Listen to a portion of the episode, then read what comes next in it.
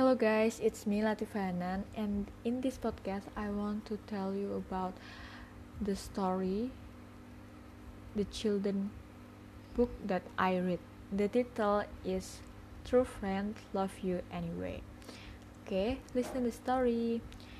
Lord Krishna and Sudama were childhood friends. While Krishna thrived and prospered, Sudama didn't. He led the life of poor Brahmin man living in a small hut with his wife and kids. Most days the kids wouldn't even get enough to eat from what Sudama got as alms.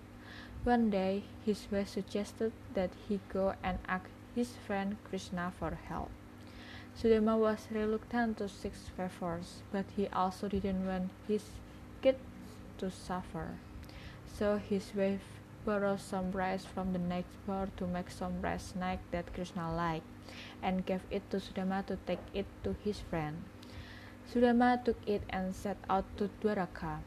He was amazed at the gold that was used to build the city. He reached the palace gate and was obstructed by the guards, who judged him by his dirty and poor appearance. Sudama requested the guards to at least inform Krishna that his friend Sudama has come to meet him. The guard, although reluctant, goes and informed the Lord. On hearing that Sudama was here, Krishna stopped doing whatever he was doing and runs barefoot to meet his childhood friends. Krishna hugged Sudama, welcomed him to his abode, and treated him with utmost love and respect. Sudama accepted of the poor man Prasnek he got for Krishna.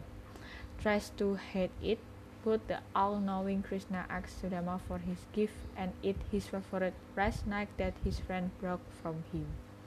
Krishna and his friends spend time laughing and talking about their childhood, but Sudama, overwhelmed by the kindness and compassion shown by his friend, and is unable to ask for help.